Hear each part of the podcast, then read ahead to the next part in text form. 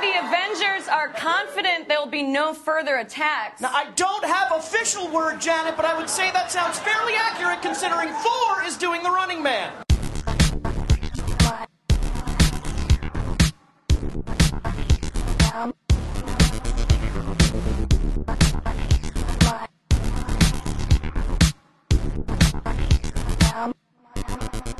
Welcome, everybody, to a brand new episode of the Heck Yeah Comics Podcast. Heck yeah!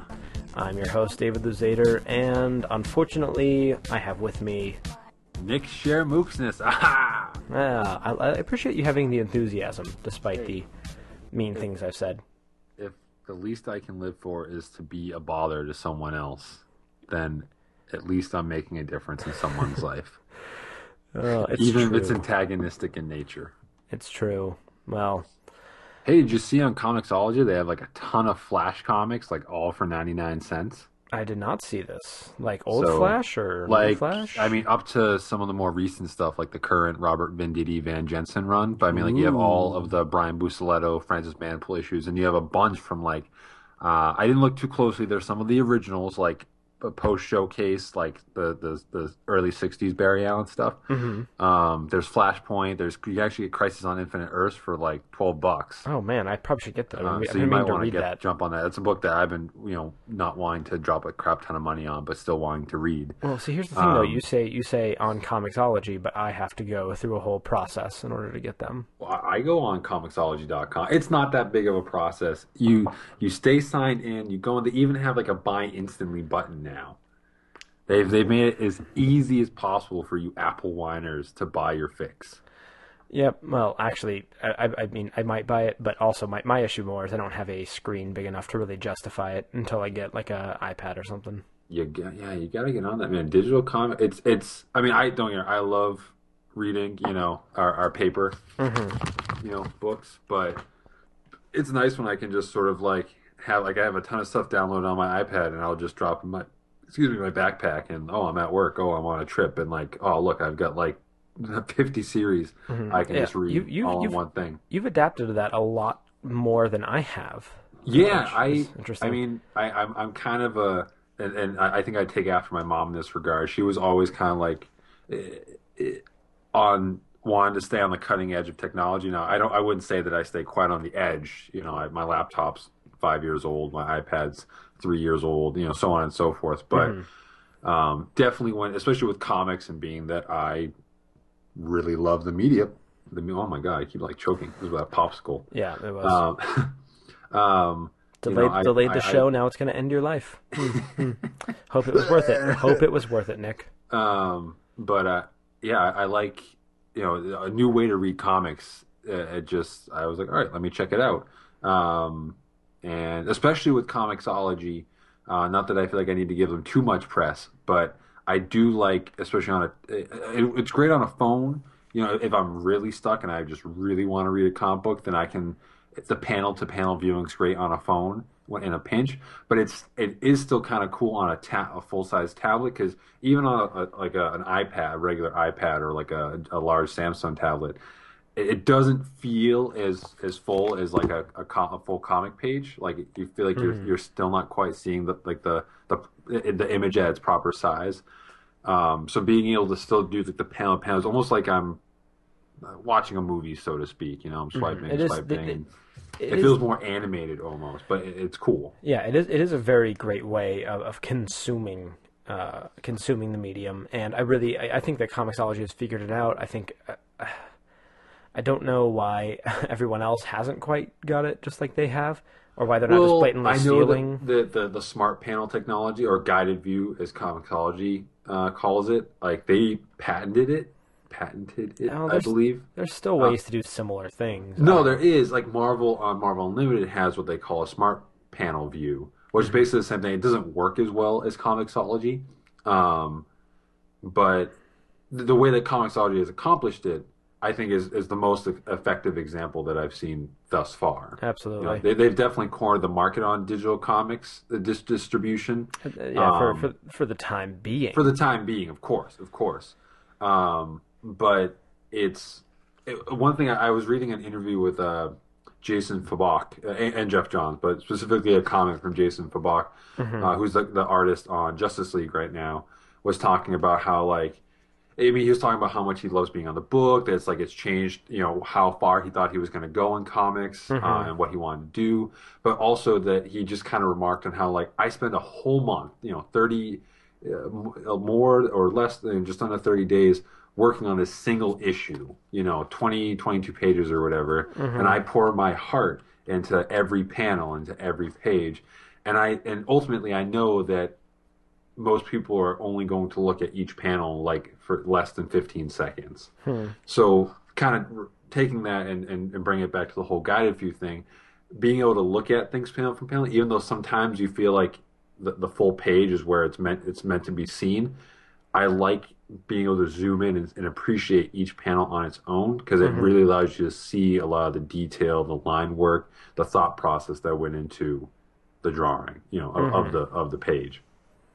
No, absolutely, definitely. Uh, the things that I have read from it, it does draw your attention a lot more to to the individual panels, which is super great because there's certain artists that really um, like their faces are so expressive or their you know their backgrounds are so detailed that really taking the time and there's some that I'll go through and I won't I won't necessarily read it again but I'll go back and I'll kind of flip through and look at the panels again because there's stuff that I know like I'm, I'm not gonna I, I'm not gonna get on that first go through and I'm gonna appreciate a lot more if I really look and so having the guided view does sort of force you to slow down because yeah, you're going to read the words, but you're like, you know, while I'm here, I might as well look over the beautiful art. Hopefully, that's right in front of me. Uh, it's good times, good times. But you know, we we are not getting, we're not getting uh, sponsored by Comixology, so that's all the free sponsorship they're getting out of us. Yeah, we actually, no one's sponsoring us. Marvel, DC, Image, Dark Horse. So, I mean, I guess every time we do a show, we're giving them free press. that's right. We're going to start referring to everything in vague generalities. The the stupendous company and the initial company. No, we're going to call them Detective Comics. Nobody will ever know what we're talking about. No, they won't. Or Pictorial Comics. Pic- Oh, hmm, You know yeah. I'm? Yeah, or yeah. or What Katy Perry and Juicy J do comics. Is that Archie? No, Dark Dark Dark Horse. Oh Comics, yeah, 'cause no, they have that song, yeah, I Dark got, I got you there. Uh, and Howard the Duck, I love the the scene where you see She Hulk like singing along to the Taylor Swift song, Uh-huh. where it's just like you know a character like She would totally have like Taylor Swift on her like exercise playlist or something. Yeah, so let's. I mean, that's a great segue there. Let's go ahead and talk about. I would argue, uh, this was kind of a a week where nothing really big seemed to come out, but Howard the Duck. Howard Howard the Duck, and I haven't read all my books for the week. It actually Mm-hmm. was for me a fairly robust week. Uh, Hmm. Maybe unintentionally, there were books that I said I wasn't going to pick up, and then ultimately did. Um, uh, one of them being The Surface by Ales Kot, uh, which I did not get to. Um, but uh, definitely Howard the Duck is probably the book most people were kind of was on their uh, peripherals to check out this week, and it was good. It was good. It was. Um, when you know when I first flipped open that that first the the cover, um, I kind of had a moment because they have that page that you know we want to introduce you to this character that you've heard about but you don't really know a lot about, and so like here's a little quick little smarmy update on who he is, and I kind of had like an eye rolling moment of like this is this is pretty much Marvel you know Marvel standard at this point, where it's like each book is going to open and we're going to explain who the character is, and if we can, it's going to be funny. And it's like not that I don't like appreciate it, but it's just like all right, Marvel, we get it. You guys are like totally cool and creative and and hip. But anyway, You're so jaded. I knew you were going to say that. But let's let's talk about the book, which I uh, really really did enjoy. I really did like, and I have to say, uh, probably on, on all fronts, art art wise, story wise, it was just hitting hitting all the cylinders for a book about a talking duck from another dimension. It's yeah. Uh, so for those who aren't in the know, the book was written by Chip Zdarsky, uh, who's more known as the artist of Sex Criminals. Mm-hmm. Um, um, one half of the Matt Fraction Chip Zdarsky team for that book, uh, which I've only really read the first couple of issues of. Um, and Joe Quinones who uh, I mentioned previously on the show. I'm a big fan of his art. He did a Star Lord commission for me at the last year's Boston Comic Con. Um, I had asked if he would be ever be interested in coming on the show, and he said sure. I have never once followed up with him about it. Uh, and if I had You're- thought you're- about this ahead of time, I totally should have reached out to him prior to this show to see if he would come on. Yeah, you're in charge of that, so go ahead and uh, start start putting so maybe out. maybe we'll have a follow up Howard the Duck conversation if I can ever get Joe Quinones on. I'm excited to see Joe Quinones on a regular book. I don't know how Mm-hmm. many issues he's going to do, or if he's going to trade off with someone else. And I know Secret Wars is coming up, you know, but uh, he's always done a lot of one offs, uh, the occasional miniseries, and a bunch of covers. Um, but this is the first time where he's been assigned to a book, you know, quote unquote indefinitely. Mm-hmm. So uh, it's you know Indefinitely in I wouldn't say Howard Duck is my like, first choice to week. see him on, but the fact that I'm getting anything from him is great, and, and frankly, uh, he's in solid form on this book. No, ab- absolutely. This this is a book that I thought could have gone a little bit unbeatable Squirrel Girl and gone just like look at how totally random we are. Oh man, he's a talking duck in the Marvel universe. Oh, Tumblr, love us. um Oh my gosh, you're so jaded. I'm not. What I'm saying is like what I'm saying is very easily could have been an audience. Tumblr bait. Yeah, it could have been but it could have been easily been something that was not for us. That was for the, oh man, we love being so wacky crew, and it does have its very, very funny, wacky moments, and that's kind of, I think, more to the character itself. Um, everything, everything that was really funny was based on like was very reined in. It wasn't just like totally crazy and like stuff's coming out of nowhere. It was just everything that was done was very in character for everybody that appeared. Um, and I, I cracked up several times, like out loud. Oh yeah, and and this this is the the the next book since Ant Man number one where they totally just nailed the humor of it all. Like it was genuinely fun to me. Of course, I, I can't speak for everyone. Um, what I like though, uh, and this isn't meant to sound like a slight or anything. Um, I, I guess it was uh, unexpected for me. The fact that they're using, for instance, like She Hulk. Um, Well, She-Hulk actually, She-Hulk has a very long history with Howard. Oh no, the she does. But the, the, the current setup of She Hulk and he. Oh my god, what's what's her her assistant's name? I think uh, she gets mentioned once or twice. Well, he he's the monkey, and I'm Angie. f- forget Angie, Angie, Angie, and he he uh, were introduced in the last She Hulk series that Charles Soule did. Mm-hmm. Um, so it's just fun, and I I think if I remember correctly, Howard the Duck was introduced as working in the same building that she does. Um, Yeah, they do. So it actually makes sense that they would show up. It's just nice that, that in a lot of ways this book is fresh, but it's actually relying on recent continuity, like Mm-hmm. She Hulk's current circumstances. Uh, Spider Man, of, of course, is you know he's he's just kind of being Spider Man. It also t- deals with Black Cat's current circumstances. Uh-huh. Um, See, what, I just it was it was nice that it didn't feel bogged down, but was respectful of current continuity circumstances of the characters that utilized. Mm-hmm. Now, I just thought that was really. I, I wasn't expecting that, and I thought that was cool. one thing this book has made me realize is that I really, really enjoy Spider-Man in non-Spider-Man books. Uh, and and what I mean by that is because in those books, people are typically writing Spider-Man how I want him to be written. Where like in his own book, he has all his dramatic stuff going on, and he's dealing with his love life and his bigger stuff, and that's all you know. That's great for people super invested in the character. But what I really like is when he shows up and he's being really smarmy, and he's you know he's doing all these one-off jokes, and he's being Peter Parker Spider-Man, you know, as as like as a superhero and I just really love like that first time when we see him and he's waiting for him on the roof and suddenly there's like these like Spider-Man's face is projected like projected around him. And he's like, "Oh man, I really need you to use this more often. It's my face. My face is on your body." Like I don't know why, just like I can just imagine Peter Parker getting really excited about that. It is great too because I mean that you know the the whole uh, spider light belt thing is an established part of the character that uh, a lot of times when they're trying to play him more straight, he, it's not something that he utilizes in a serious context. So, uh, especially a book like this, it really allows to open up uh, to, to remind you about the the humor that Spider-Man employs. Uh, not to say that Dan Slott's uh, Sp- Amazing Spider-Man um, hasn't isn't humor or the Spider-Man the Spider-Man's main book hasn't been humorous in a long time. It has it, even in, in, during the course of Spider-Verse.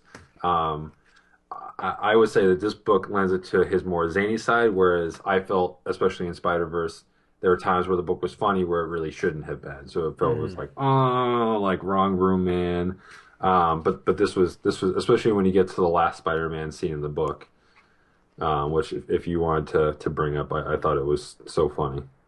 Oh, the last okay, the last Spider-Man scene in this book was the part when I definitely laughed the hardest.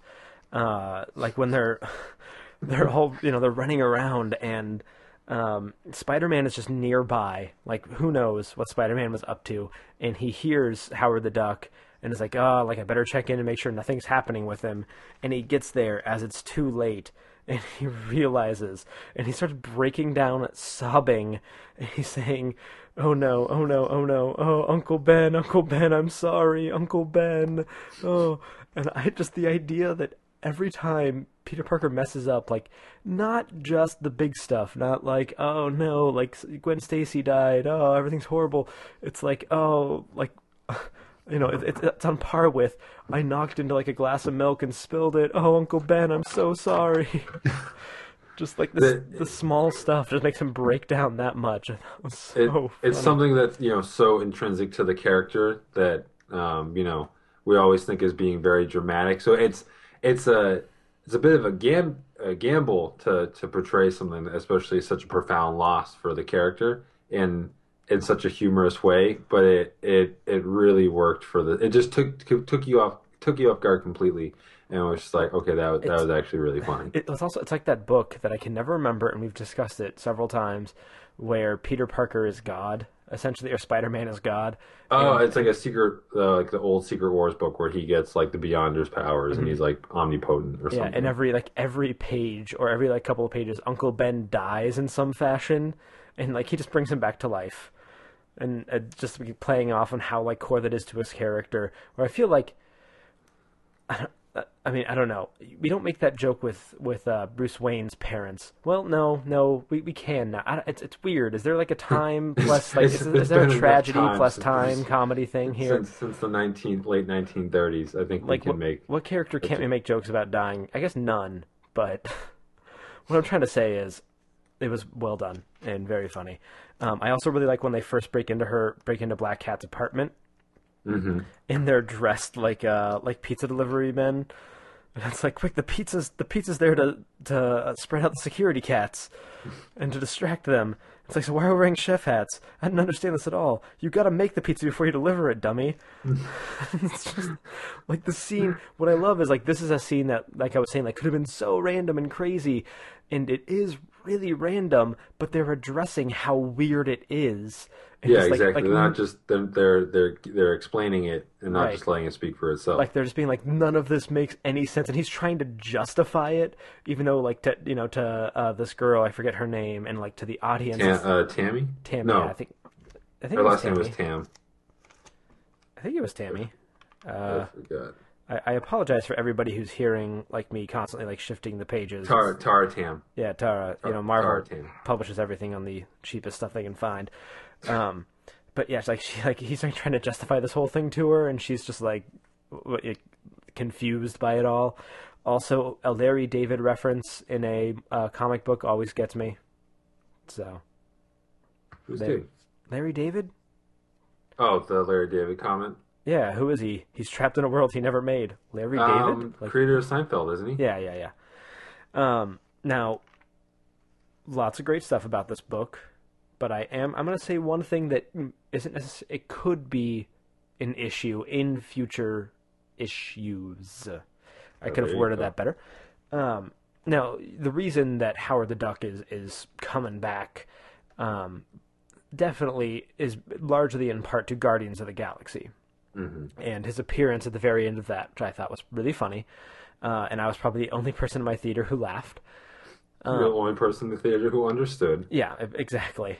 Uh, and the other person who did just like kind of wept silently, George Lucas tears.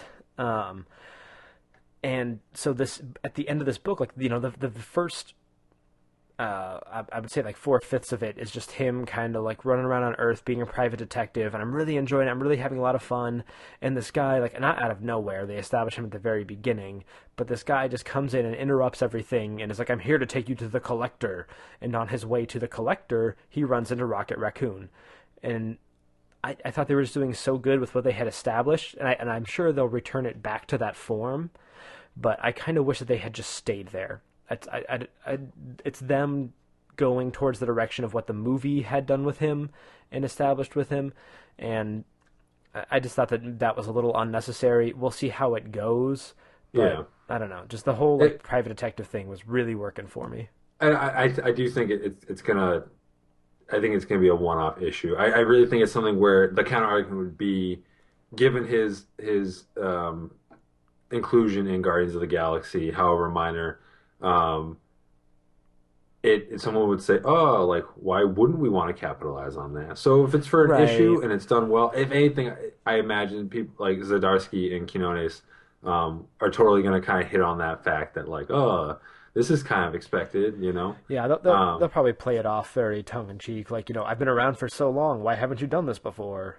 and it gives me a chance to see Quinones actually draw Star Lord. I was going to mention that. I was going to say So- you must be excited about that. So I am excited about that. Um, so I, I'm definitely coming back around for Howard the Duck number two. Oh, absolutely. I, I'm really in this position where books like Ant Man, Howard the Duck, even Unbeatable Squirrel, which I- I'm not necessarily following on an issue to issue basis, but I'm enjoying this acceptance of humor and, and ridiculousness, not necessarily randomness, but ridiculousness. You know, and I, I find that it's it's great when you can kind of step away from the secret wars and the convergences and the the dire, dire, dire circumstances. You know that these characters have found them in, trying to somehow force legitimacy.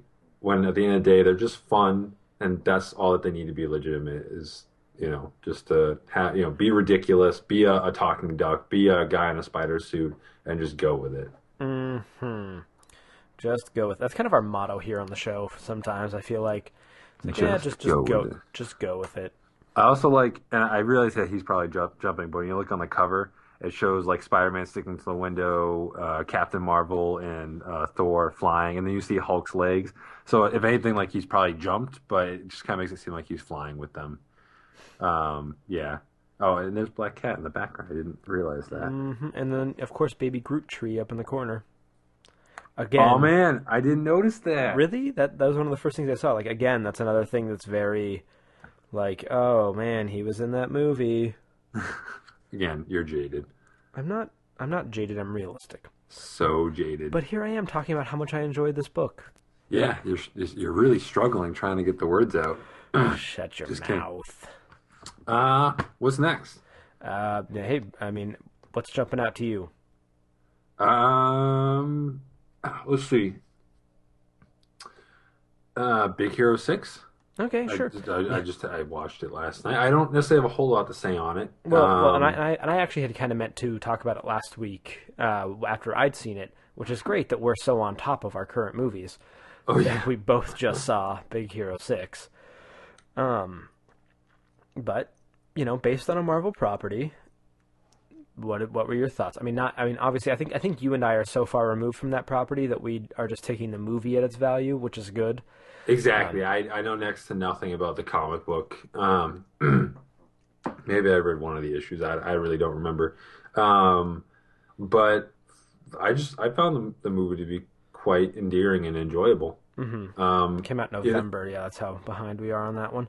the movie came out in November. Yeah, in and theaters. it's, now it's on, already on DVD. Well, um, it, you know, like the characters were fun. Um, uh, uh, Baymax, of course, steals the show. Um, Uh, did you ever watch um, Thirty Rock?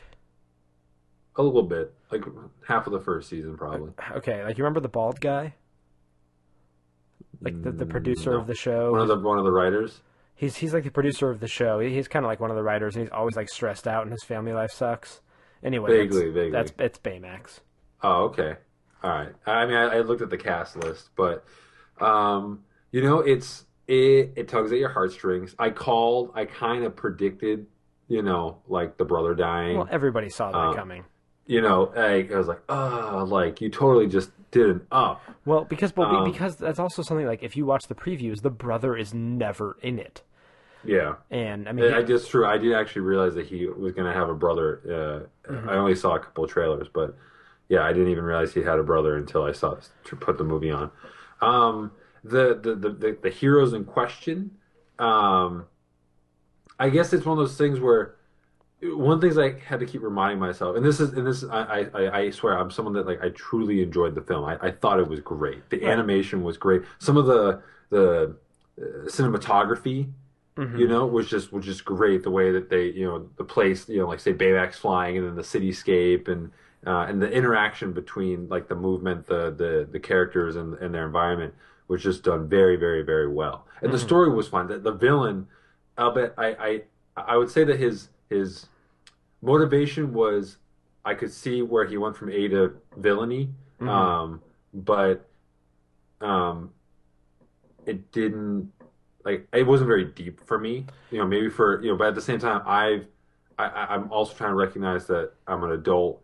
This isn't meant for me per se. see, I, I actually felt kind of like his, I don't know, Oh, I was- felt was- his it- his, it- his that- reasons but for I, I don't know. it. It, made like it, it made sense. That, I mean, like look at what um, look at what I forget what the the kid's name is even um, Hiro. Hiro. Uh, yeah, like look at what he was willing to do like under similar circumstances. They do. I was I was watching the uh, the making of uh, featurette uh, Mm-hmm. after I watched the movie, and they the one of the creators does draw parallels between Hiro and the villain. Mm-hmm. Um, they, I guess, who the villain was like two seconds before he revealed himself. Um, I, I get, I guess, I, I figured it, it's to me it's predictable, but again, like one of the things I reminded myself, and it, it kind of made me appreciate the fact that this is something that like my my nephews have seen, uh, and they love it. And for them, this is new, this is fresh, this is dangerous, this is daring. Um, and with that with that perspective, I think it's a great entry into superheroics, uh, into fun, crazy, ridiculous worlds. Um, and it's it, it, it is just a, a well done production. I you know the the the other big hero characters I didn't really like Fred the the the guy who puts on the monster suit. Um, I just I realized that I just I really don't have any affection for man children characters anymore. Yeah. So Okay. it's it's, it's hard it's hard watching. Jaded. What? Jaded. Yeah. Uh, in that particular respect, yes. Um, but I mean, I, I basically I liked all the other characters. They they're all like the, the movie didn't necessarily have time to explore all of them in depth, so they they really kind of put their archetypal archetypal um, personalities on display more than anything. But they were fun. Like I didn't they didn't really detract from the film at all. I guess, and it's on one hand it was kind of a great compromise to call it like San Fransokyo or whatever, San Fransokyo, or Did you actually like that. did you ever uh, read or hear why they decided like why they called it that? Not no no no. Explain it to me. So, so the idea was after uh, this, you know, this great earthquake that the um, I think there actually was like an earthquake they're basing it all off, and I, and I can't recall the uh, um, uh, like the actual date that it, they said it happened, but the idea was that it, the city was rebuilt. Um, ooh, sorry about everybody who just had to hear that. That was incredibly loud. I'm going to close that uh, tab right there. Anyway, um, the uh, the city was rebuilt by um, you know people who already lived there and like the the Asian immigrants who were all there and through rebuilding the city like this coming together you know like the whole city was remapped and renamed and, and it became you know this this place that the two cultures really merged together into San Fransokyo. I mean, though, and, and and that's you know that's a it- like I said, it, it's a it's that's a good way to explain it. You know, obviously this is its own world; it doesn't take place in the, any form of the Marvel universe No, no, per not, se. not at all. Um, but I guess it's one of those things where, you know, just because they were Japanese characters, it would, and at least the main character's name was Hiro. You know, at least he, Mm-hmm. I, I suppose, was being played off as Japanese or half Japanese or something. Um, I guess his- it would have been it would have been cool if they could have, and I realized that it wouldn't necessarily have made it as successful at the box office if they had actually had it take place in Tokyo futuristic or otherwise, with an all Japanese cast. So I'm I'm trying to remember the comic book Big Hero Six. Um, Silver Surfer's there. That's all I know. Silver Surfer's in it. He Um, I don't know how Japanese all of the. Uh, actually, I think they all were Japanese. Anyway, my point my point is is that they they had they it's a it's a jet it's not a Japanese concept. It's actually an American concept, but it's Japanese characters and they kind of Americanized it, you know, for understandable budget or, or financial purposes to so that it wouldn't alienate American audiences. Mm-hmm. There's a point with what I'm trying to say. Is there? There is like the it like I said, the San Francisco thing is a great compromise is a, is a smart compromise where they don't necessarily diminish the Japanese influence or origins per se, um, but at the same time, it would have been nice to live in a world where they could have put it had it based in Tokyo and have it be just as successful. Um.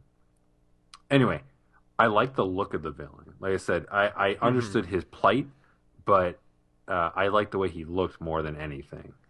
Um, and I liked all the costumes except for the freaking monster guy. See, really, uh, I mean, his was funny enough. Um, I'm just kind of looking over now the uh, the Wikipedia entry for the comic and just seeing like the inspirations and you know what they look like comparatively, and it's it's interesting. Um, apparently, Fred in the comic or Fredzilla is actually uh, someone who can transform themselves into a Godzilla-like creature. Uh, he doesn't need the suit. Um, actually, the one that I liked the least uh, was Honey Lemon. I think is what they called her Yeah, she threw the the girl who could throw the paintballs. See, and that's okay. So here's, so I, I, I did very much like the film. I really, I don't know if it was best animated feature uh, worthy. I, I really, did really, it, did it win Best Picture? it did Best win animated best animated feature? feature. I really thought that um, How to Train Your Dragon Two was incredible, and in my opinion, a better film. But whatever. Uh, I, I really did enjoy Big Hero 6 a lot. It was very fun. It was funny. All the things that Nick has said previously, you know, like it tugs at your heartstrings. It it does everything a good family movie wants you to do. Or wants it does everything that you want a good family movie to do, where it can cross the generation, where you know little kids are going to see this and they're going to love it, and they're going to be running around going like, "I am Baymax," you know, like for the next you know six months, and as an adult you're gonna you know kind of have the tears welling up and you're gonna laugh at the jokes that your kids don't really get that you're gonna, they're gonna watch years later and be like oh man that's so funny. Um i had just wished that it was a little bit longer which i know is a really weird complaint for a kids movie because you can't really go beyond 90 minutes uh, because you can't hold a little kid's attention um, for very long and 90 minutes is being really generous depending on the kid um, but as far as like, I just felt like when they decided to become superheroes, it was all just very sudden and like out of nowhere. And I, I would have liked maybe a little bit more time on that. And I, I really wanted to see their powers used a lot more. There were only like two scenes in which they were actually like the superhero team. And each time it's like you saw everybody use theirs for about like five seconds, but hey, we're running out of time, so we gotta like cut to the next person using their powers for five seconds, and like that's it and then you know then we're gonna wrap up the film and uh, Alan Tudyk will voice a character because apparently he lives at uh, you know the studios now. Um, but Oh, yeah, who did he play? I looked him up. I, I he was um, Alistair. He was the the guy that uh, they thought was the villain. That hero. Oh, oh right, right, right. Yeah, yeah, yeah. Yeah, like the really rich guy who, Yeah. in the end, Creed- did Creed nothing or wrong. Craig or something like that. Yeah. Um, Alistair Creed or whatever his name was. Uh, but yeah, a good, good film. Um, I, this is one that really I think can be in, enjoyed by everyone. Um, I don't, I don't think we really need to nitpick things because, like, that's just stupid for us to nitpick uh, this movie. Uh, I mean, is it perfect? No. Is any kids movie perfect outside of The Lion King? No. So, you know, it is what it is. Um, I wonder. I wonder if we'll ever see a revival of Big Hero Six. I mean, I, if it did, it would be much closer to what we saw in the movie. Uh, but I also like don't see them doing it because the two things are so different now, and because like the the um, movie is so like kid directed. Well, I know there was some quote unquote controversy controversy over um, when Disney was promo for promoting the film and all that that they actually didn't want Marvel to to make any Big Hero th- stuff because presumably uh, whatever Big Hero six books Marvel would produce would tie in with the regular Marvel universe, which wouldn't be the same as the movie. They could potentially, then the characters wouldn't necessarily take place in San Francisco, um, but post Secret Wars, if the Earth were left, it is some kind of amalgamation of, of various alternate universes kind of melded into the, the single history.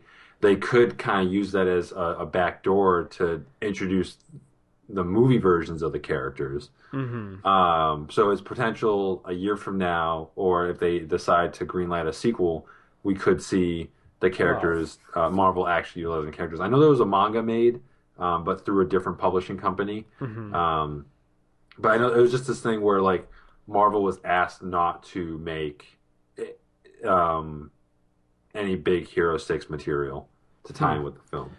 Well, yeah, I, I'm not even saying it like to tie in with the film. I'm just saying as a direct result of the film um, itself. You know, like these things are so popular. Let's let's go ahead and capitalize on it because let's be honest, we're just here to make money. Um, and looking up, like I just did ahead went like went ahead real quick and did a Big Hero Six search in books in Amazon, uh, and holy crap, there is so much stuff based on the new stuff already. Oh yeah, no, because parents are gonna, kids are gonna love it, and parents are gonna eat that up. The it cannot go without saying how huge, like the the kids' toys and books and all that industry actually is. Oh, a lot well- of times, these movies are vehicles Mm-hmm. so that people will buy and, and merchandise. that's and that's what people don't really realize. They're like, "Why did we get a Cars 2? Why did they, Why did we get a Cars 2? Like it sucked so bad." Do you know how much money the Cars movie makes? It is crap ton. It is insane how much money those toys make. Like my nephew is obsessed with Lightning McQueen or whatever the crap his name is. Lightning McQueen. Yeah, and uh, again, again, if you're on like 4chan or Reddit or something, and you hear someone bitching about how Cars suck, don't get me wrong, I'm not necessarily a fan of the Cars movies either, but they're not meant for me. Mm-hmm. At best, I am supposed to be able to bring my niece or nephews or or my kids or whatever, and be able to at least tolerate sitting through it long enough for my for the children with me to enjoy mm-hmm. it you know, and hopefully, potentially, you know, I could enjoy it too. But it's not. I'm not the main, the main uh, focus of the film. The film's not there to appease me. It's hopefully just not going to make me want to stab my eyes out while the kids enjoy it. Yeah, now like uh, like Up, you know, was a great film. Uh, it was really well enjoyed by adults and kids, but we're not going to ever see an Up 2 because there's no toys coming out of it. Like we're getting a Frozen 2 and all of you are rolling your eyes right now at the fact that I'm saying that.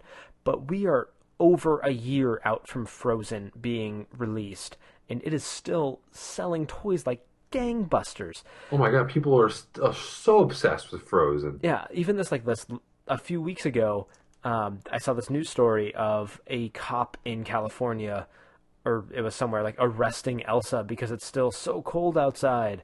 Uh, you know, like this whole staged event where they like they had an Elsa. This is over a year after like no but no kids have an attention span that long, but for Frozen they do. They figured it out.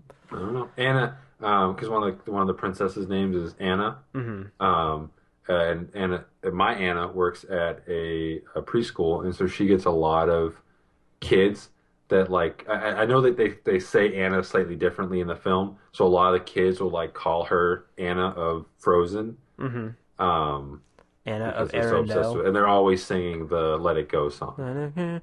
like and I uh, I'm really looking forward to Kingdom Hearts 3, but I know there's probably going to be a Frozen world in it now.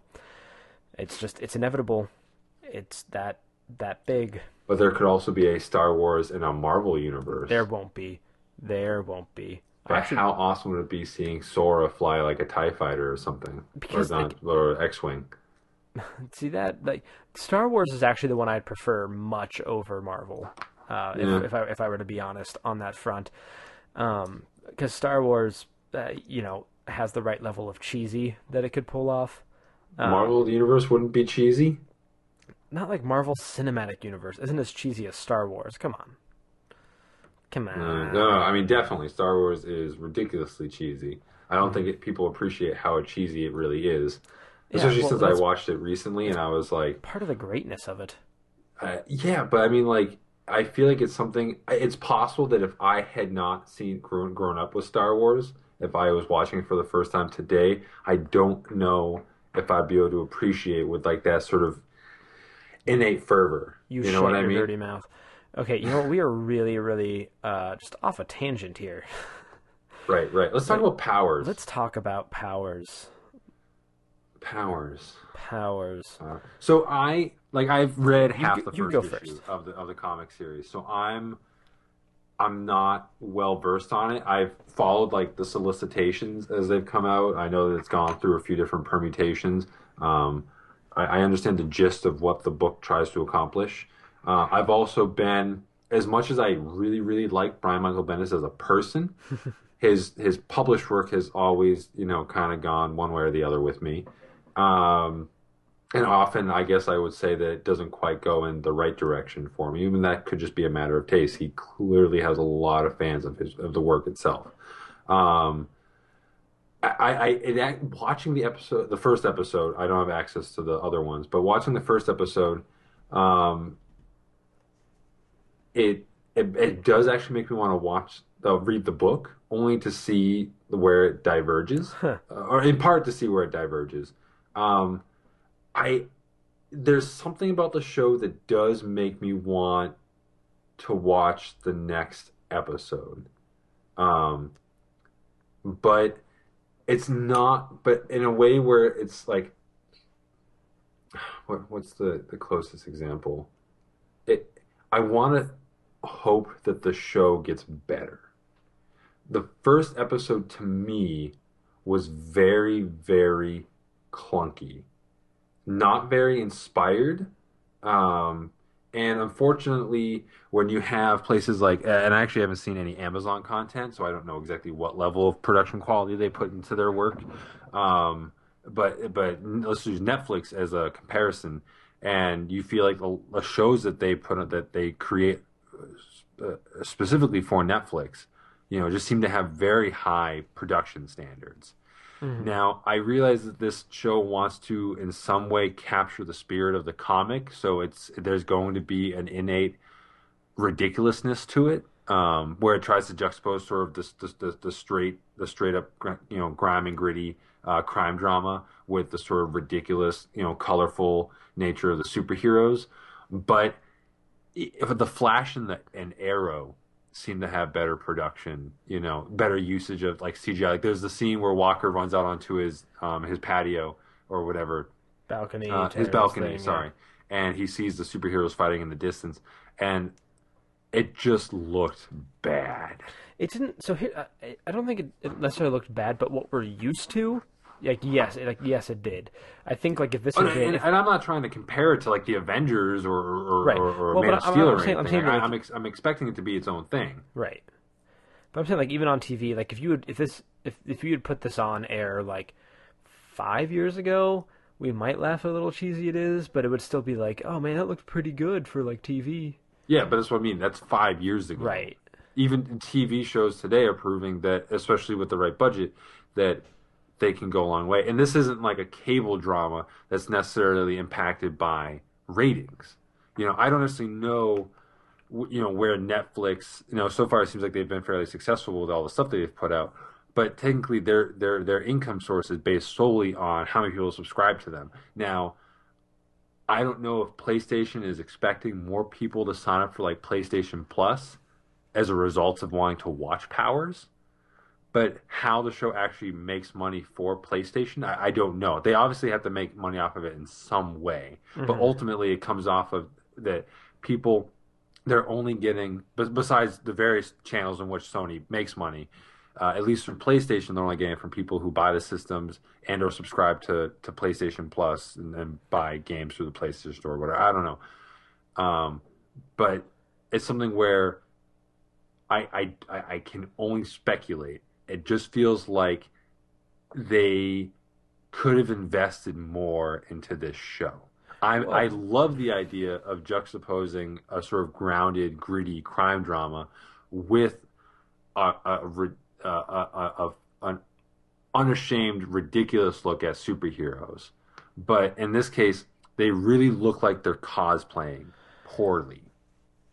Like they they show like Olympia, uh, Olympia and Trip Hammer or something, and they just look stupid. I, I will agree that from what we've seen so far of the costumes, very bad.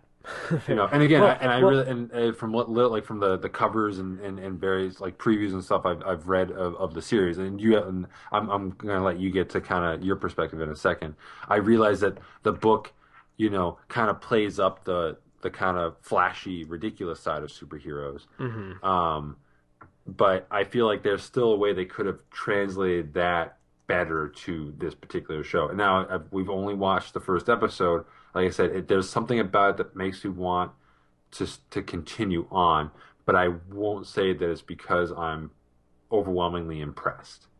Okay. Um, it's funny they mentioned Trip Hammer because Trip Hammer's supposed to essentially be Iron Man, hmm and when they showed him, I don't know, he just he looked like a crazy old guy. Uh, like he was supposed to kind of be like, yeah, he's like definitely older because he's a normal guy who uh, who's doing like the whole power suit thing, but I don't know. He always kind of had that like look of like, oh, like your dad's cool friend who has a motorcycle, and in this he just looked like uh, your dad's friend that he goes golfing with sometimes. Now we haven't actually seen him in the show yet. Um, anyway, getting on to the bigger stuff. You know, I texted you that literally everything that you can think of is different. Uh, in the comic, there is no separate powers division. They are homicide detectives who specialize in power-related crimes. Um, it's funny because like through all of this, Deena being black is the smallest change in in in the in in all of this. Um, in you know, and I'm I'm gonna kind of get I'm gonna go full spoilers for people. Um, if you know if you don't want to get any spoilers from the comic, and I because of the way things are different, I don't think that they're gonna hit these same points on the show. So don't really worry about it. Uh, if you're if you're more interested in that, um, but for the next like five minutes, if you're really into the comics, I'm just gonna go whole hog, guys. I really apologize if I say stuff you haven't heard. I'm I'm not too terribly far, so chances are you're further ahead than I am. Um, but anyway, uh, Wolf doesn't have powers in the comic. Wolf and Christian both lost theirs because Christian like attacked him and got him uh, like uh, took him to this new power dampening like te- technology that Trip Hammer was working on and kind of threw him into the power source and the resulting explosion stripped both Christian Walker and Wolf of their powers. And so that's why in the comics both Christian Walker and Wolf are powerless. Um, it comes up a few times in near the beginning that Christian Walker was Diamond. In the show, you can't go five minutes without anybody mentioning that he was Diamond or that he had superpowers. More specifically, himself mentioning that. Um, they also seem to be largely changing his origin. Which I don't know. Do you know Christian Walker's origin I. I know that he was immortal. it's like not even just that he's immortal it's that he existed before like man did. Uh in the He's like Vandal Savage or whatever. yeah like he was um he was like he wasn't even a caveman. He was uh whatever like evolved into humans. He was like a, a like a ape Like creature a walking around yeah. or a Cro-Magnon or like something. yeah he was cro-magnon um and then he you know he turned into like a, a man and then started aging or not aging but he started like living and he can't remember anything past like a normal lifespan. And then sometime in the 80s he loses his superpowers. They kind of hint that he's older in the show than uh, than normal because they say like oh the olympian was 75 it's like he doesn't look 75 it's because powers age differently. So there's that hint that he is older but i don't think they're going to go whole hog him being uh, this being from before time. Right. Um, which which is like which is perfectly fine. I can understand why they wouldn't want to do that. Uh, other thing like uh, uh, Zora is entirely different. Zora is also somebody who's incredibly old in the comic, and uh, her and Christian have known each other for years and years and years, um, ever since like 16th century China, if not before then. Um, and like this is the first time they're meeting in this first issue or this first episode, and she's they apparently they say this later on. She's 20 years old because they really like make it seem like he is straight up like uh, to catch a predator. Yeah, her- I like. I didn't really know anything about her, and I was like, she seems really young. yeah. So apparently she's 20, but they make it seem like she's hanging out with people who are like supposed to be like 16, 17. yeah, um, Callista in the comic is seven years old, and Christian saves her from being kidnapped and then kind of takes her under his wing. Um, Retro Girl dies really early on, which apparently that was something like the creator said, like, we thought we were going to run for 12 issues. We wouldn't have killed her off that quick, which is what everybody who runs a creator owned series says about a character they killed early on. Um, that's like still going yep. like you know, I'm thinking like Shane from The Walking Dead. Um, spoiler alert, guys! Shane dies. In like It- issue it's, six. It's been out for a million years. Get over it.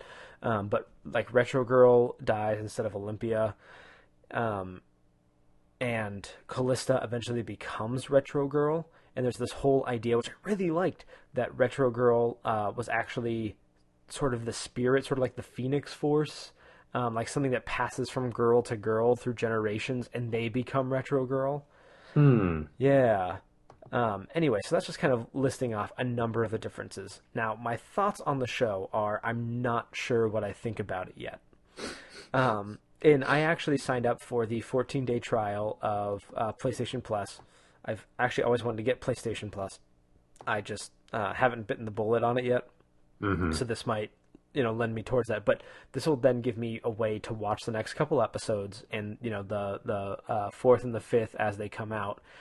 Um, and it seems like what they're, from what I'm able to pick up from people, uh, and from talking to some folks and online, that they're focusing more on that uh, powers in this world are celebrities, and they, you know, there's like the whole celebrity culture surrounding them, um, which I actually kind of like. Uh, I, I, when they were talking about like the Powers Kids, which I thought was a really stupid name, but uh, you know you have like the the Powers Kids, like the ones who um, you know they don't do anything with their powers; they're just showing off, and it's all a status symbol for them, and they're trying to go viral. The show was a little on the nose at times. Um, That was definitely one of those points, but I I do kind of like that idea of you know kind of playing off the millennials. Like you have so many now who are like, uh, how many likes do I have on my you know on my Facebook post? Uh, and kind of turning that into if people had superpowers, it would be how many people think my superpower is the coolest, um, and how many people like me and see the stuff that I do online. Um, so there are definitely aspects of this that I really like, and you know when you have Eddie Izzard in your show, uh, you know he's going to be bigger than Wolf was. Um, because the idea with Christian Walker, yeah, Christian Walker was Cro-Magnon and then lived through all this time, but so was Wolf, and he and Wolf have been at each other's throats since you know the beginning of time, um, and like they, you know, like he hate like Wolf has just been hounding him forever, and you know they hate each other, um, and so you know, but in the in the comic again, this is another uh, another thing. Like eventually, uh, Wolf tries to get his powers back, but it twists him and like distorts him, and ends up uh, Christian Walker ends up kind of like killing him, where he ends up dying like near Christian Walker.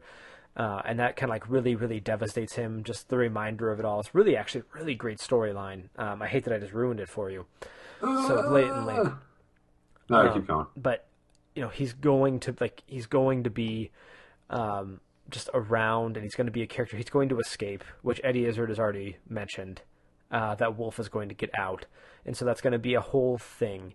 So it's it's its own beast and i can appreciate that.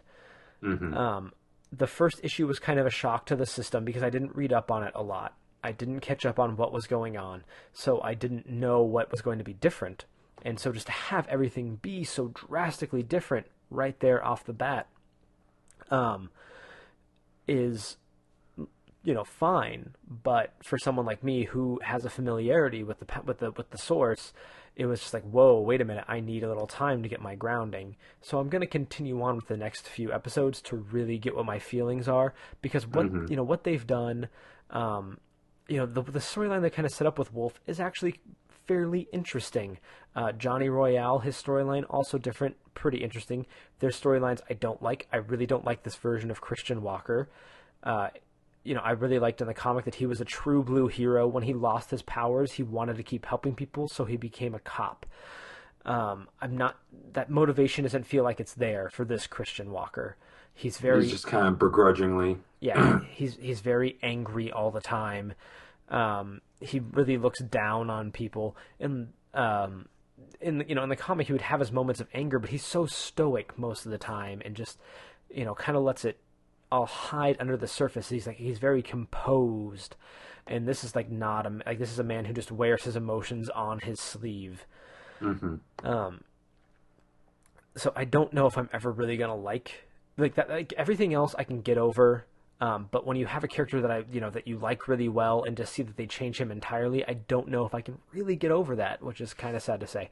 I'll I'll do my best to appreciate him as in this interpretation, but I don't know. It's not going to detract me from if I like the show. It's not going to stop me uh, from watching it because there's characters on shows all the time that I really dislike, who were main characters that I kept up with on the show because I really liked what was going on or I really liked other characters. Um, so I'll probably report back next week after I've watched episodes two, three, and I think four will be out. So if I have time to watch, you know, the two, three, and four, I'll kind of update my thoughts uh, on uh, on Powers the series. Um, but you know, for right now, it's getting mixed reviews. Um, on its own merits, it does have its issues. There was one line that I really disliked, uh, which was when um, when he's leaving that like that house in Zora. Um, it's like no, you know, uh, Callista was right. Your name is Walker now, as in someone who walks because they can't fly. And then she like storms in. I expected her pop, to, head, to like pop her head out and be like, "Get it? Because your name is Walker and you walk." And then like close the door and then open it again. And be like, "And you used to have powers, but you don't anymore, so you can't fly." It's like, okay, you didn't need to explain that so thoroughly. Um, I'm just saying. Uh, probably No, I, it it the, the script was it was, and that's why I kind of want to see the next couple of episodes. It it seems very rough. Again, I, I guess I'm kind of falling back on the whole production side of it. Mhm. You know, um, like I don't know anything about Deena Pilgrim. I I don't. So I, I also don't care that like they they cast a black actress um in the role. Well, and that- you know, and- and it- in- it- what I've been reading, I've been trying to follow up, and it, it seems like she captures the spirit of the character No, she, very she well. absolutely does. I, and I and I should comment on that. That um, you know, I appreciate casting as we talked about last week. I like casting when they get the core of the character correct, and I could care less about the exterior. So that was definitely a, a casting that is well done, and I, you know, I, I do like her. But she, okay, sorry, She seems I- really young to be in the position she's in. I that's, that's what it kept throwing me around. Is I like there's a scene where she gets dropped off at the house, and I realize that she is like younger than Christian. Um, but it just it literally felt like he was hanging out with a kid the whole time. See, I didn't get that necessarily from her. Um, I don't know. She seemed fine on that respect. Uh, there's one thing I was going to say about her. Um, sorry, and I know you were in the middle of a pro- thought process, and I apologize. That's basically Um, it. Oh, okay. Well, uh, she felt like such a side character in this first episode, where the comic is all about them as partners, and they're kind of on equal footing, and it spends its time pretty well between the two of them. But this show really felt like it was all about uh, about Christian, and she was just kind of there. So I'm curious to see if that dynamic changes, and if they shift their attention more evenly between the two, which I would really like. Um, and I think that would give the show a little. I think it needs kind of the, the breathing room. It needs some focus on the ordinary folk. Um, Probably strongest point of the pilot, you know, to say some good stuff, is when uh, um, is is Callista actually. As weird as it is for me that Callista was a seven-year-old innocent kid who became Retro Girl because Retro she had these powers and Retro Girl was really cool, to now this like sixteen-year-old who was hooking up with a seventy-five-year-old superhero. Blah.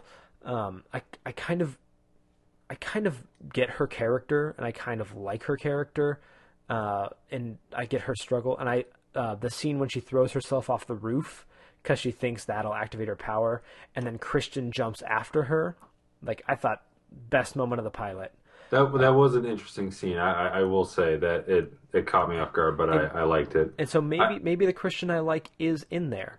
You know, somewhere. And Sharlto Copley is just a very intense, he is kind of, kind of crazy guy. You know, I, I- especially I've mostly seen him through the, the work he does with uh, uh, Neil Blomkamp. Um, but Oh, that's what I know him from. From District Nine, Elysium, he's the Did- voice did of you hear- Chappie and Chappie, though I haven't seen Which Chappie apparently yet. Chappie's not good. Um, did you hear what uh, Neil Blomkamp said about uh, Elysium? What? He said that he messed it up and he really wished he could do it over again. Interesting. What did he mess up about it? Uh, he just thought like it wasn't uh, as as well told as he would have liked it to be. Interesting. There's, like, Now- there's- some now, interviews out there you uh, can Did you out. see Chappie? I haven't seen Chappie yet. Uh, last I checked, bad. I Well- know it hasn't gotten great reviews. well, I've had a couple people say that they really liked it. Okay, let's, I'm let's- still interested in seeing it. I just, you know, I realized see. that I, I, I sat when the first time I saw Elysium, there was something about that. Like I just remember, I remember seeing District Nine with my dad, and just like being on the edge of my seat by like the end of the film, just like, oh my god, oh my god, oh my God. District god. Nine was fantastic. So But, but with Elysium, I was kind of like, I was like, oh, uh, it's not bad, you know, but I wasn't like in love with it. I've watched it a couple of times, just it was like on, Mm-hmm. um, and I would like sit through it. I was like, you know, I actually appreciate it a lot more as time goes on.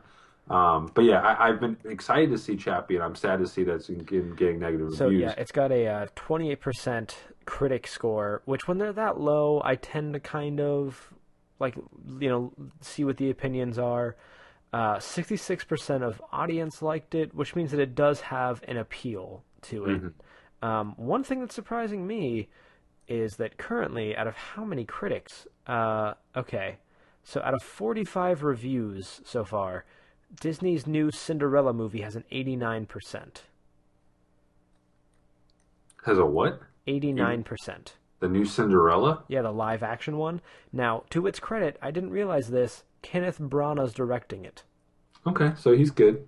Yeah, He's good. yeah. Directed Thor. Uh, anyway, back on uh, Chappie, Neil Blomkamp. What were we saying? Um, Oh, just where you know what, what my experience with Sharlto Copley. Um, he was very rugged. I, I guess he was kind of the epitome of what I felt through the whole episode. Was I didn't like anyone. I, uh, I, there was there was like no. I didn't necessarily like Calista. I was like, shut up. yeah, I didn't You're know if I did. annoying. Yeah, You know, she's just the and one that I that I'm a little intrigued by, and I I think I understand the most. She she world. was intriguing. I will admit that the actress had a certain charisma to her that I was drawn to. Mm-hmm. But so so did Sharlto Copley. He's just a very there's something very charismatic about him. Not necessarily in the, the traditional sense of charisma, but but at the same time, I just I was like like it, I'm. It's almost like as I'm almost as disinterested in in in like dickhead characters, like the gruff dickhead characters, as I am man children. I'm just like get the chip off your shoulder, uh, you know, sing kumbaya and get over it. Um, so I, I I struggled with a lot of the characters. I liked Deena Pilgrim, um, Nina Haywood. I I know the last name's Haywood. I'm struggling to think of her first name. You know, but again, I kept thinking I kept thinking that if you weren't like Sharlto Copley, that like everyone else in the show was a kid. Susan Heyward. Su- Susan Heyward.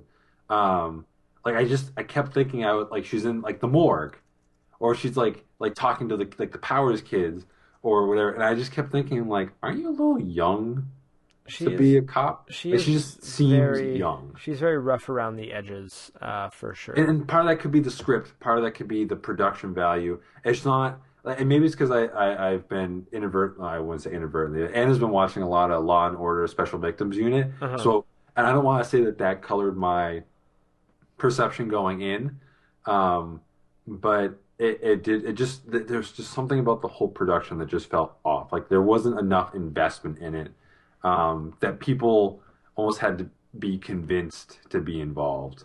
Um, that, that's a little strong to say. I, I shouldn't say that. It just, I do think that this first episode struggled, but the redeeming quality of it is that there's something about it that makes me want to watch more. And the, the fact that I'm, you know, that I feel this kind of ambivalent about it, but I'm still willing to invest more of my time. Mhm.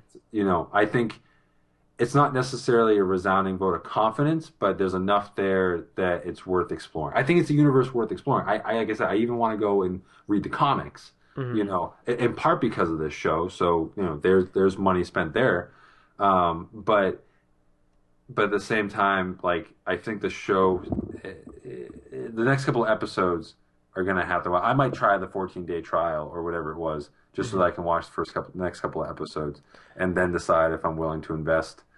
You know, place. I don't. I don't really need PlayStation Play, PlayStation Plus right now. I certainly don't need another monthly um, charge, but uh, I. Well, it's, it's I- not a monthly charge; it's a one-time fee. Is it's like 15 bucks for one time? Uh, How much is it? It's uh, fifty for a year, and there's like there's you can do a one month and a three month. Oh, well, I mean, I'd probably only do it long enough to actually be able to consume the whole show. which I think would be the three months. Which I don't remember the price point on that, but it might be like twenty bucks. Which, in in that case, um, um, You get free stuff.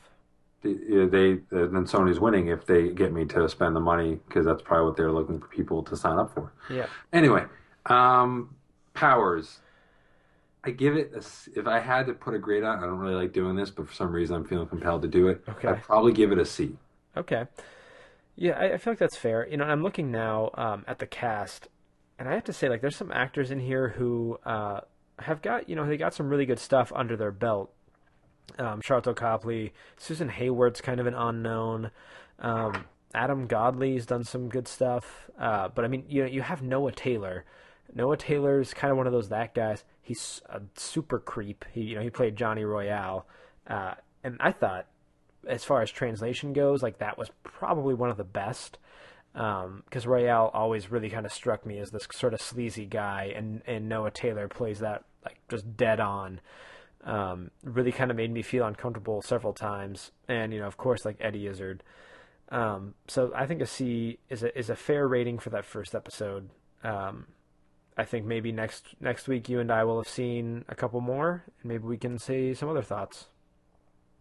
Yeah, no, definitely. I, I'd like to follow up on it. Okay, great. Uh, well, is there any other uh, stuff from this week that you want to talk about, or do you want to move on to other things? Let's uh, move on. All right. All Uh, right. special shout out to, to Southern Cross. I know it's kind of one of the books that was kind of on the radar uh, for some people. Mm-hmm. Um, it's uh, by Becky Cloonan and oh god, oh god, oh god, uh, Nate Bell, no Andy Belanger, It's I think it's Andy. and Andy Belanger uh, doing the art.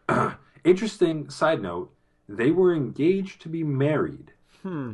and are no longer together, Huh. but they're creating this book.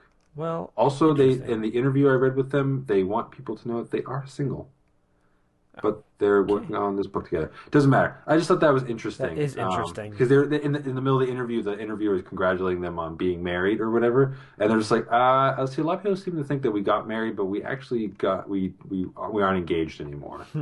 Um. Anyway, uh, the short version of, of Southern Cross is it's kind of a Ridley Scott Blade Runner esque, you know, uh, grim and gritty sci-fi universe that takes place on essentially a interstellar oil rig, uh, something along those well, lines. like transportation. transportation, whatever, on its way to the, the moon Titan. Uh, and it's about a sister, uh, a woman trying to find out the, the mystery behind why her sister was killed.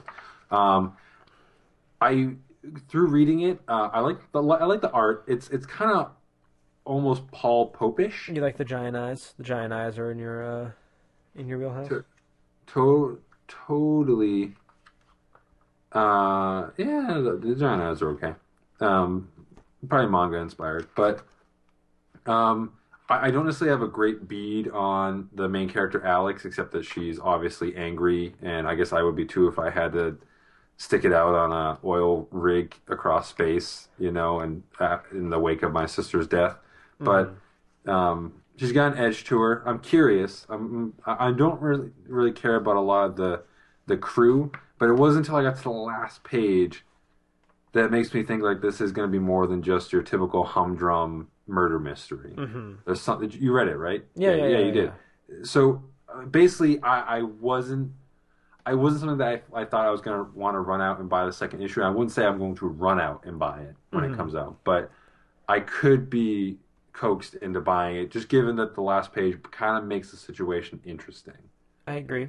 I agree Uh, with and that. that's basically what I have to say on it. Um, I don't, yeah, I don't have a, a ton to say. Um, I'm willing to give anything Becky Cloonan does a shot uh, because of demo.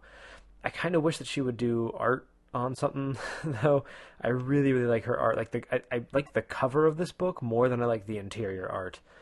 Um, and that's not oh yeah, I mean, yeah, the cover's great. not just because it's Becky Cloonan, just because I really like her art, and I thought the artist uh, who did it was fine. Some of the panel layout, and that could also be, uh, I mean, you know, it's a creator-owned book. The artist and the and the writer both have say and stuff, so I'm not sure who's who this would lay on. Um, but some of the panel layout was really confusing in parts of this book. Um, but- which you know just kind of like sucks on a read through. But I'm you know I'm curious. This might be one that I check out when volume one. I don't know how long it's supposed to run for. Apparently, it's going to be ongoing for a while. Okay, well anyway, when volume one uh, drops, I'd probably be more inclined to get that than uh, than stick it out on a month to month basis. Uh, but let's move on, and uh, you know, before we get into all this juicy news, we have. Um, I think that Nick, I have to uh, throw all of your family into the nexus of realities and scatter them. Uh, It's going to be a Howard the Duck quiz. it's going to be a Howard the Duck quiz. Oh man, you can do this. I believe in you. Are you ready? I'm ready.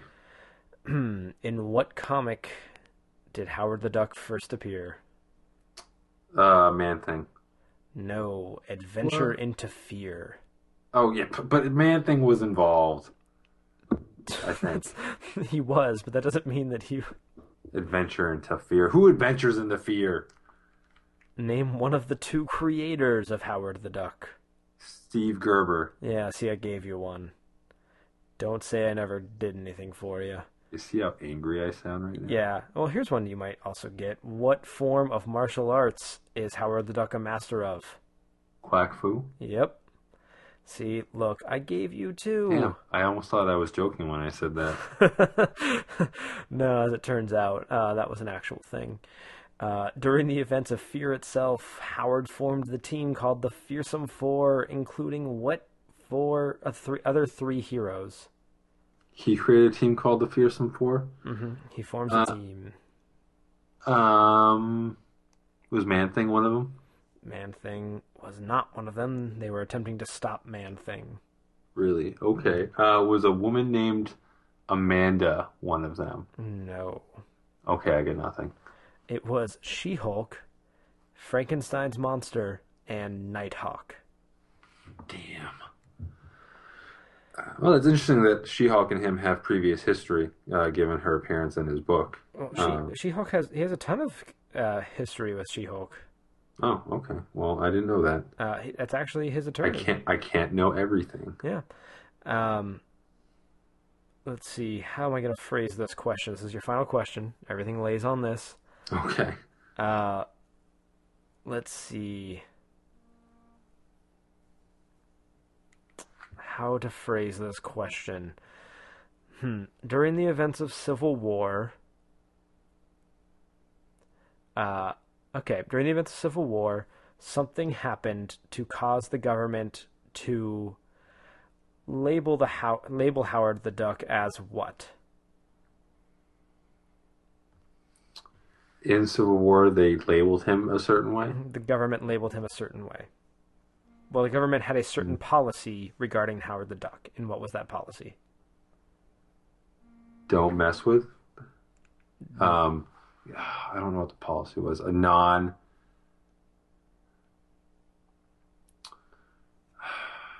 I don't know. I can't. I. I it's like I. I, I remember there being a Howard the Duck story, a, a mm-hmm. short story or something during the Civil War time, but I can't remember what his part was. Hmm. The policy was that Howard the Duck does not exist. Interesting. Yep. Uh, Mark Millar licks goats. Yeah, Mark Millar licks goats. Eventually, his attorney Jennifer Walters suc successfully restores his citizenship, including all relevant responsibilities. Um, because he was excited because there would be no more parking tickets, no taxes, no jury duty. Uh, anyway, that is the Howard the Duck quiz that you failed, and now you're. I hope my family enjoys the trip. Yeah, who knows where they're going?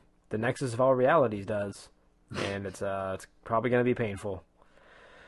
Hey, look at some news. We got some news regarding Supergirl, the new Supergirl show. Girl, yeah, the the new suit was revealed, and Mm-hmm. I like it. The suit is really good. Uh, it it kept with a lot of really. Cl- it has a very retro, classic 1950s look to it. Um, and it also like updates it in a way that removes the like you know the things that could possibly be like make her seem sexually objectified, like no shown midriff, and they gave her tights to wear. Yeah, it's the tights things that makes it interesting. In a lot of ways, it's not necessarily a the the whole the the the whole package. It's not necessarily a modern look. Uh, well, It's it's, it's, it's take, take the modern. It's, it's modern and away, retro all at once. It's It's crazy. it's it's kind of traditional classic Supergirl, like Mm-hmm. not midriff Supergirl, like before that, like old school Supergirl. Mm-hmm. So there's something um, homely's not the right word. Traditional. It's just traditional. Then you add in the tights, and it's like, oh my god, like every girl wears tights nowadays. Leggings, jeggings, uh, yoga pants, whatever. Like they all wear them. It. I don't think people still wear jeggings, Nick. I think you're a little out of the time there. I am, but the fact that she's wearing tights, you know, just form fitting pant appendages. Um, um, it kind of like it updates it in such a simple yet effective way. Mm-hmm. Um, it remains to see how functional it is in action. Uh, I'm not saying functional as if it's going to be the primary driving force. Like, how does this look in battle? You know, but it. I'm just. I, I think it works. I think the boots. Well, I think the boots could have been streamlined a little bit more. Um, it's really, like, it's it's just it's a little funny with like Spider Gwen uh, and some of the the more uh, the new Spider Woman costume, like some of the the new more utilit or Batgirl, that's the new utilitarian costumes that are coming out. Now that, that's great for characters who aren't necessarily super powerful, like Batgirl or, and even Spider Gwen. Spider Gwen's costume actually isn't that utilitarian, but um, it's not necessarily an outfit that is super reflective of the modern girl. You know, and I'm not saying that I- I'm looking for the mid, you know, the, and I'm talking Yeah, about the, the we- you girls have on the wrong pulse. side of the You- tracks. You, have I'm your talking about, straight up on uh, what the modern girl's looking for. Yeah, I'm not, I'm not saying, I'm not talking about like, like I said, not the girls, like the, the modern girl on like the wrong side of the tracks. I'm, I'm talking about like something along like the Spider Gwen lines or, or the Batgirl lines. Um, you know, Supergirl, like Superman is a character where they could literally be naked and it would be, it would, it wouldn't, it wouldn't necessarily be appropriate, but it wouldn't necessarily not make sense given that they're fairly impervious to harm. So they don't necessarily need armor or some utilitarian aspect to their outfit. They can kind of be inspiring.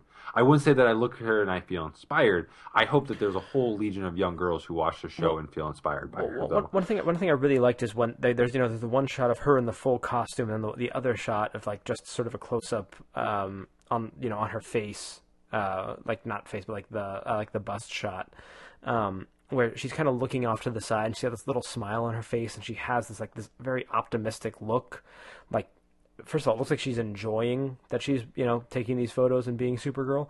But like just that optimistic look is so great to see and so fun. Um and yeah, it just like looks like this is going to be uh, somebody who who is going to inspire and who's going to have like within within the realm of the show as Supergirl, who is going to be um, uh, you know who's going to be an optimistic superhero who wants to bring hope to the people. Mm-hmm. I'm I'm actually really excited for that show. I really want to see how it plays out. Mm-hmm. Um, yeah, that's all I got. It looks cool. Mm-hmm. And of course, we also just uh, earlier today got a look some on on set photos of uh, Melissa Benoist also uh, as Kara Danvers. Um, so we got a look of what she's going to look like uh, when she's not in the costume, uh, with still with clothes on, you perverts. um, but you know, people people were kind of talking like, you know, how's she gonna like hide herself? How's she gonna look different? Well, yes, she's doing. She's gonna have her hair pulled back, and she's gonna have glasses, and she's gonna wear, you know, clothes that aren't as form fitting and a little more, uh, you know, whatever. Um, but I think it looks, you know, it looks fine. She looks like just as fine as Kara Danvers, and really they don't. She from from the shots that we're seeing doesn't you know, I would not immediately know looking at her and then the picture of Supergirl, like, oh, that's the exact same person. You know, like just at a glance. Mm-hmm. Yeah, no, it's, it's something where there, there's some merit to the the, the fairly minimalist uh, um, undercover look, I should mm-hmm. say. I'm I'm kind of struggling trying to find the words, but I, I get like that's the secret identity, and uh, and you and I were kind of talking before the show um, about you know just think of like people you know or people you've met. It's like oh man, they look so much like this one celebrity, but they're obviously not that one celebrity. Uh, so you know, it's reasonable that there would be people who would look like the superheroes um, that aren't you know the superheroes. So I don't know. I think people get uh, get their like panties in a twist over nothing. Um, anyway, Melissa Benoist looking good as Supergirl. Kara Danvers. Very excited for the show. There's been a lot of casting news we haven't really talked about. Uh, Dean Cain's going to be in it. Yeah, some of the old Superman related characters, Superman and Supergirl. The the, the woman that played uh, Supergirl in the original movie uh, is going to be in it, um, mm-hmm. I believe. Yeah, and uh, people are kind of wondering who they're going to be. Uh, one theory that I really like is that they're going to be her parents on Krypton. Mm-hmm. Uh, like they're the ones that send her off just well, I think they, the they cast they, they did cast her mother, her Kryptonian mother, uh, and I don't think she's one of them. Um, well, but I could poop. see I could see the the the, the Dean Cain was it? Mm-hmm. Uh, Dean Cain and uh, who's the one that played Lois Lane? It's like the Adventures from from Lois and Clark. Oh, I don't um, remember her name. I could see them if they might be they might show Jor El and Lara El um, in uh, Lara, Lara Zor-El in flashbacks so that they could be playing the parents of Superman. And apparently, they're also looking to cast Superman for the show. Yeah. Um, so I hadn't really kept on it, but that that would kind of I think put a squash on this being uh, in the same Arrow Flash universe. Um, but the idea, I guess, is that she's inspired by her cousin uh, and decides to take up superheroing. Um, I'm hoping that Superman is more of a you know every few episodes character or just someone she goes to looking for advice uh, instead of like oh all the time superman's just hanging out and we might as well just call this the superman show mm-hmm. I don't think they're going to do i think they're going to be they'll handle it well yeah they, they obviously they've got a plan we'll see how it plays out yeah berlanti knows what he's doing when it comes to these superhero shows um let's see other things other uh, the new Daredevil trailer. New Daredevil trailer definitely opens up more of the world. It's um, coming up soon, man. I, am so excited for it. The more I see of it, the more I get really jazzed about it. Mm-hmm. Netflix is killing it, man. People who have not watched the Unbreakable Kimmy Schmidt yet, you're missing out. Watched it. Oh, it's so funny. It's so uh, funny. I I will add it to my list. Yeah. Uh, anyway, but I'm very excited for uh, for Daredevil and I, I, I hadn't got to see Vincent D'Onofrio as Kingpin yet. Uh, he looks he looks big, looks imposing. He obviously he's not going to be the the typical looking Wilson Fisk, but I mean they they they got him, and, and this is as someone who said like who still who actually enjoyed um, Michael Clarke Duncan playing Kingpin in the Ben Affleck one. Um, mm-hmm. I, I definitely think that as far as faithfulness to the source material uh, Vincent D'Onofrio is like pitch D'Onofrio. perfect casting. Pitch perfect. Um, everything about it in the trailer is just being teased up very well, and that line about the, uh, how one man's evil doesn't, doesn't make, make, you good. good. Oh, that was so good. Like that, if that's the tone they're going with, where you know Daredevil thinks that beating up people uh, you know taking that look sort of at the at the fear aspect of him mm-hmm. um, and being like you know just because you just because you're hunting down criminals doesn't make you a hero if you you know if you still do questionable bad things. activities yeah, yeah it, it really throws a wrench in the whole thing it's very frank miller though i don't think it's a line that came from frank miller comics if, if it was then someone mm-hmm. please correct me but it's that line just like changed the whole, my whole perspective on the show mm-hmm. uh, and gets me very very excited for it yeah Agreed. Very, very cool stuff coming uh, April 10th. So look out for that. Uh, Archie grows the Dark Line uh, circle of comics with Hangman.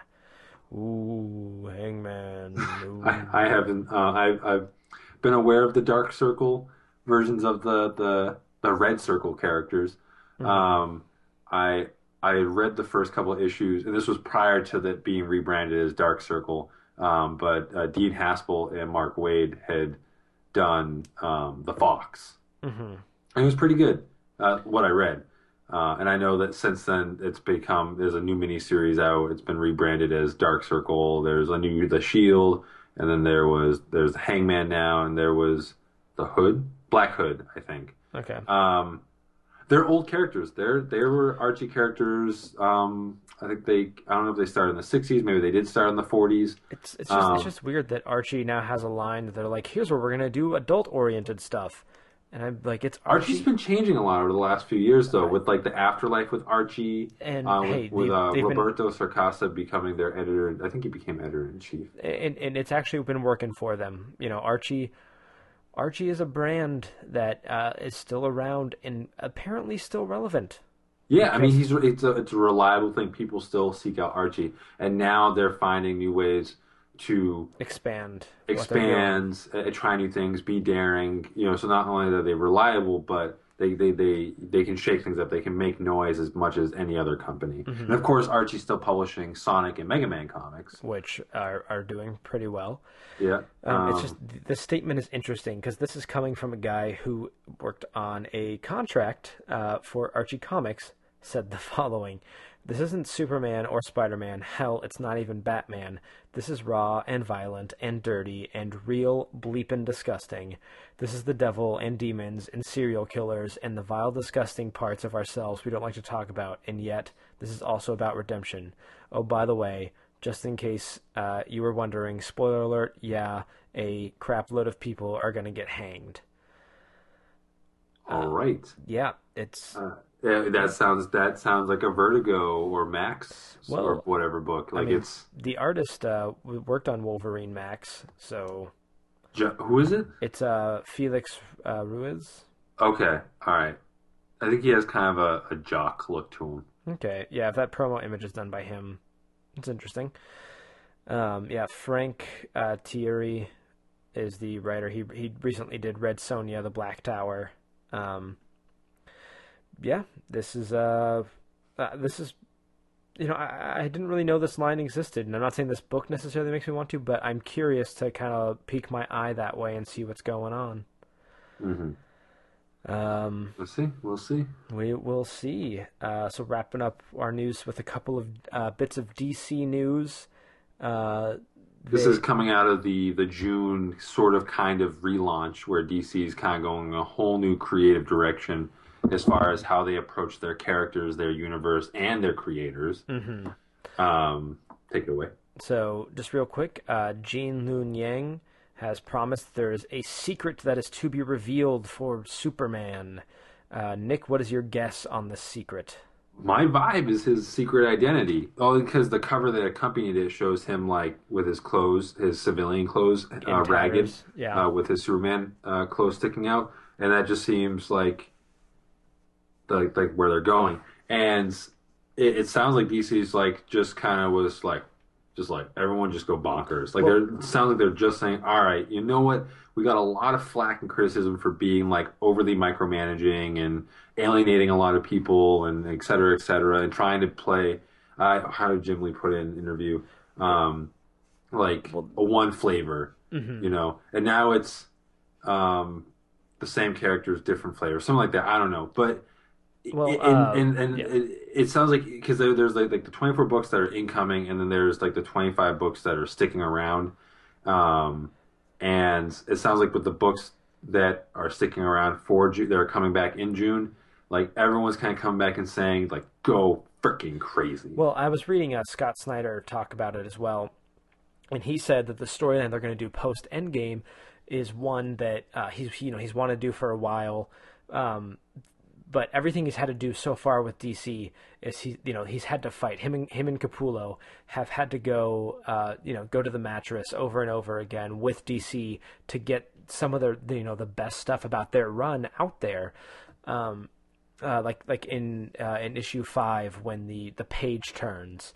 Yeah. Um, DC really didn't want them to do that, and Capullo like really pushed for it, and you know people lauded that as this amazing thing, and I you know I do think it's really really great, and I, I'm one of those That people that who thought it issue is definitely still one of my highlights for their run. uh, who thought it was amazing, and uh, and so when he came kind of with this next storyline, he said that DC, as far as like he was going, uh, was like you know do whatever you want. You know people have loved what you're doing, like just go for it. Um, and I remember like he was tweeting a lot about this, I guess this summit they came away from, and he was just saying that he was just so excited about what DC had just presented him and the other creators with, where it was this very like it was this very creator focused idea where like we really we want to hear your ideas and we want to go with them. Um, so yeah, I'm really excited to see uh, what's going on. So we, you know, uh, Superman is going to have some big secret uh, come to light. I, I probably going to be his identity, but also something weird and crazy is going to go on in Batman. Post Endgame, Post where he looks like a mecha rabbit. Yep. Uh, I have no idea what it's going to be, but that drawing's actually pretty cool. It is very cool, and it makes me very curious about how Endgame goes. And one of the things I liked that Scott Snyder had said in an interview was um, that this was a story that he kind of envisioned as an Elseworlds, like a alternate reality story. Like this is something they would never allow you to do in the main book, and that because of this whole new approach to DC, that he pitched it basically and said, "Well, I was supposed to leave the book with Endgame, but now." Um, He said they're on to at know- least 52 with this next story. Yeah, and, And and, now and now it's like because DC kind of had has had this like course change. It's something where I pitched it, not thinking it would be approved, and they're like, "Yeah, go Mm-hmm. So, so yeah, here's what it is. Endgame was designed to be my last story on Batman, but I stayed after. But if I stayed after Endgame, it needed to be transformative, where everything was put aside and reinvented. It's going to be a new cast. I can say we're going to bring in characters you haven't seen in Batman before. We're also going to play a lot with the other books, characters from We Are Robin and Batgirl. Um, we actually took the idea of just calling it All New Batman for a while because it's that different. Uh, I can also tell you it's going to be all new villains. I want to go back in the spirit we had when we were creating Court of Owls, that there's new villains, new threats, new cast. So what? I mean, what's it going to be? We don't know, but I'm uh, I'm pretty excited about it. I'm very curious, uh, and I really like want to see somebody make this uh, bat suit for a cosplay and or this bat bunny suit and have it look awesome. Because uh, the Bat Bunny. That's definitely what's going to go down in, in history is known as is the, Bat, Bunny. We'll see. I mean, we'll see what you know what's going to happen. What's this all going to look like? I mean, we can speculate a lot now. Whatever. I just I hope that you know what he's saying. This is really transformative, and that at the end of his run, when all's uh, said and done, we don't just go back to status quo. Um, obviously, I think I think things are going to be really weird, but um, to have whatever this new stuff is kind of meld with the old stuff hmm and you know we're setting out from here on out with a brand new Batman could be really cool and really exciting, uh, depending on what all is happening. But that remains to be seen uh, in June and beyond, and we'll be here talking about it. Yes, we will. Yes, we will. Oh, Nick, any other thoughts? Anything else? Nope. Well, I do not have any thoughts. I surprisingly have very few. Oh. oh, hey, ho. Whoa. Uh, in that case, you want to give us a recommendation? I am trying to think of something. Do you have a recommendation? I don't know if I do either, and I can't. Uh, one of us has to recommend something. Come on. Well, we don't, I don't. I don't know if we have to recommend something. I Like, don't think it's a, You're a quota that has to be filled. You're absolutely right. Uh, you know, but you know, it's something that we've been doing. So if you like Scott Pilgrim, check out the colored editions. That's my Well, recommendation. actually, those are really good. I'm, you know, I'm gonna give you that one. Boom. Um, boom. Uh, well, if you, uh, you know what? Okay, here we go. Got a recommendation. You ready for this? Is this something that we already talked about previously in the show? It's oh, not. zing! Oh yeah, like you haven't done that like a bunch of times as well. Uh, no, it's actually going to, and I think uh, I think you can find them on YouTube. Um, if not, you can like rent them for pretty cheap off of YouTube. I'm pretty sure. But what I'm gonna recommend is the uh, Adult Swim, um, sorry, the Robot Chicken DC specials. If you have never uh, gone and watched those, they're actually really, really funny. Uh, there's a lot of play on a bunch of old Silver Age stories. I've played a bunch of clips from some of the scenes, like in, in pre-show stuff. Uh, but I watch it and I and I really and I really crack up um, at a lot of what they're doing. Uh, so that's uh, Seth Green, uh, Seth Green's show over on Adult Swim. Um, stop motion animation with action figures. So it's these old, like really old, like 70s and 80s uh, of versions of like Batman, Superman, and, and the rest. Uh, and you know you're you're gonna you're gonna be laughing. You're gonna be having a good time. They're 11 minutes, so you know, 10 minutes of your day, you're not losing much. Uh, but you're gaining some uh, some some good laughs, and you know laughter will make you uh, live forever. At least I think that's what I, uh, if I understand um, the ending of uh, the wake correctly, or is that crying? I don't know. Maybe you'll laugh so hard you'll cry. what was that book? The, in the wake, Yeah. where the tears or Yeah. something It was our memories, Nick. Our memories. were in the tears. I still don't get the ending. Okay, anyway, uh, if you wish to email us and explain it to us, or email us your thoughts on powers or anything we talked about, uh, please do that at heckyeahcomics at gmail.com. You can find out more about the show, previous episodes, uh, all of that at heckyeahcomics.com.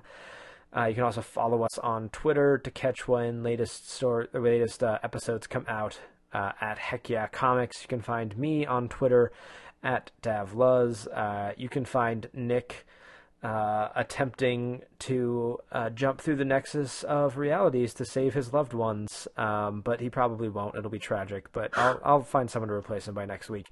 Thanks. Uh, you know, no problem. It's what I'm here for. Uh, and aside from that, uh, if you enjoyed the show, then please tell your friends. And if you hated it, then please tell your enemies. Until next time, goodbye. Later.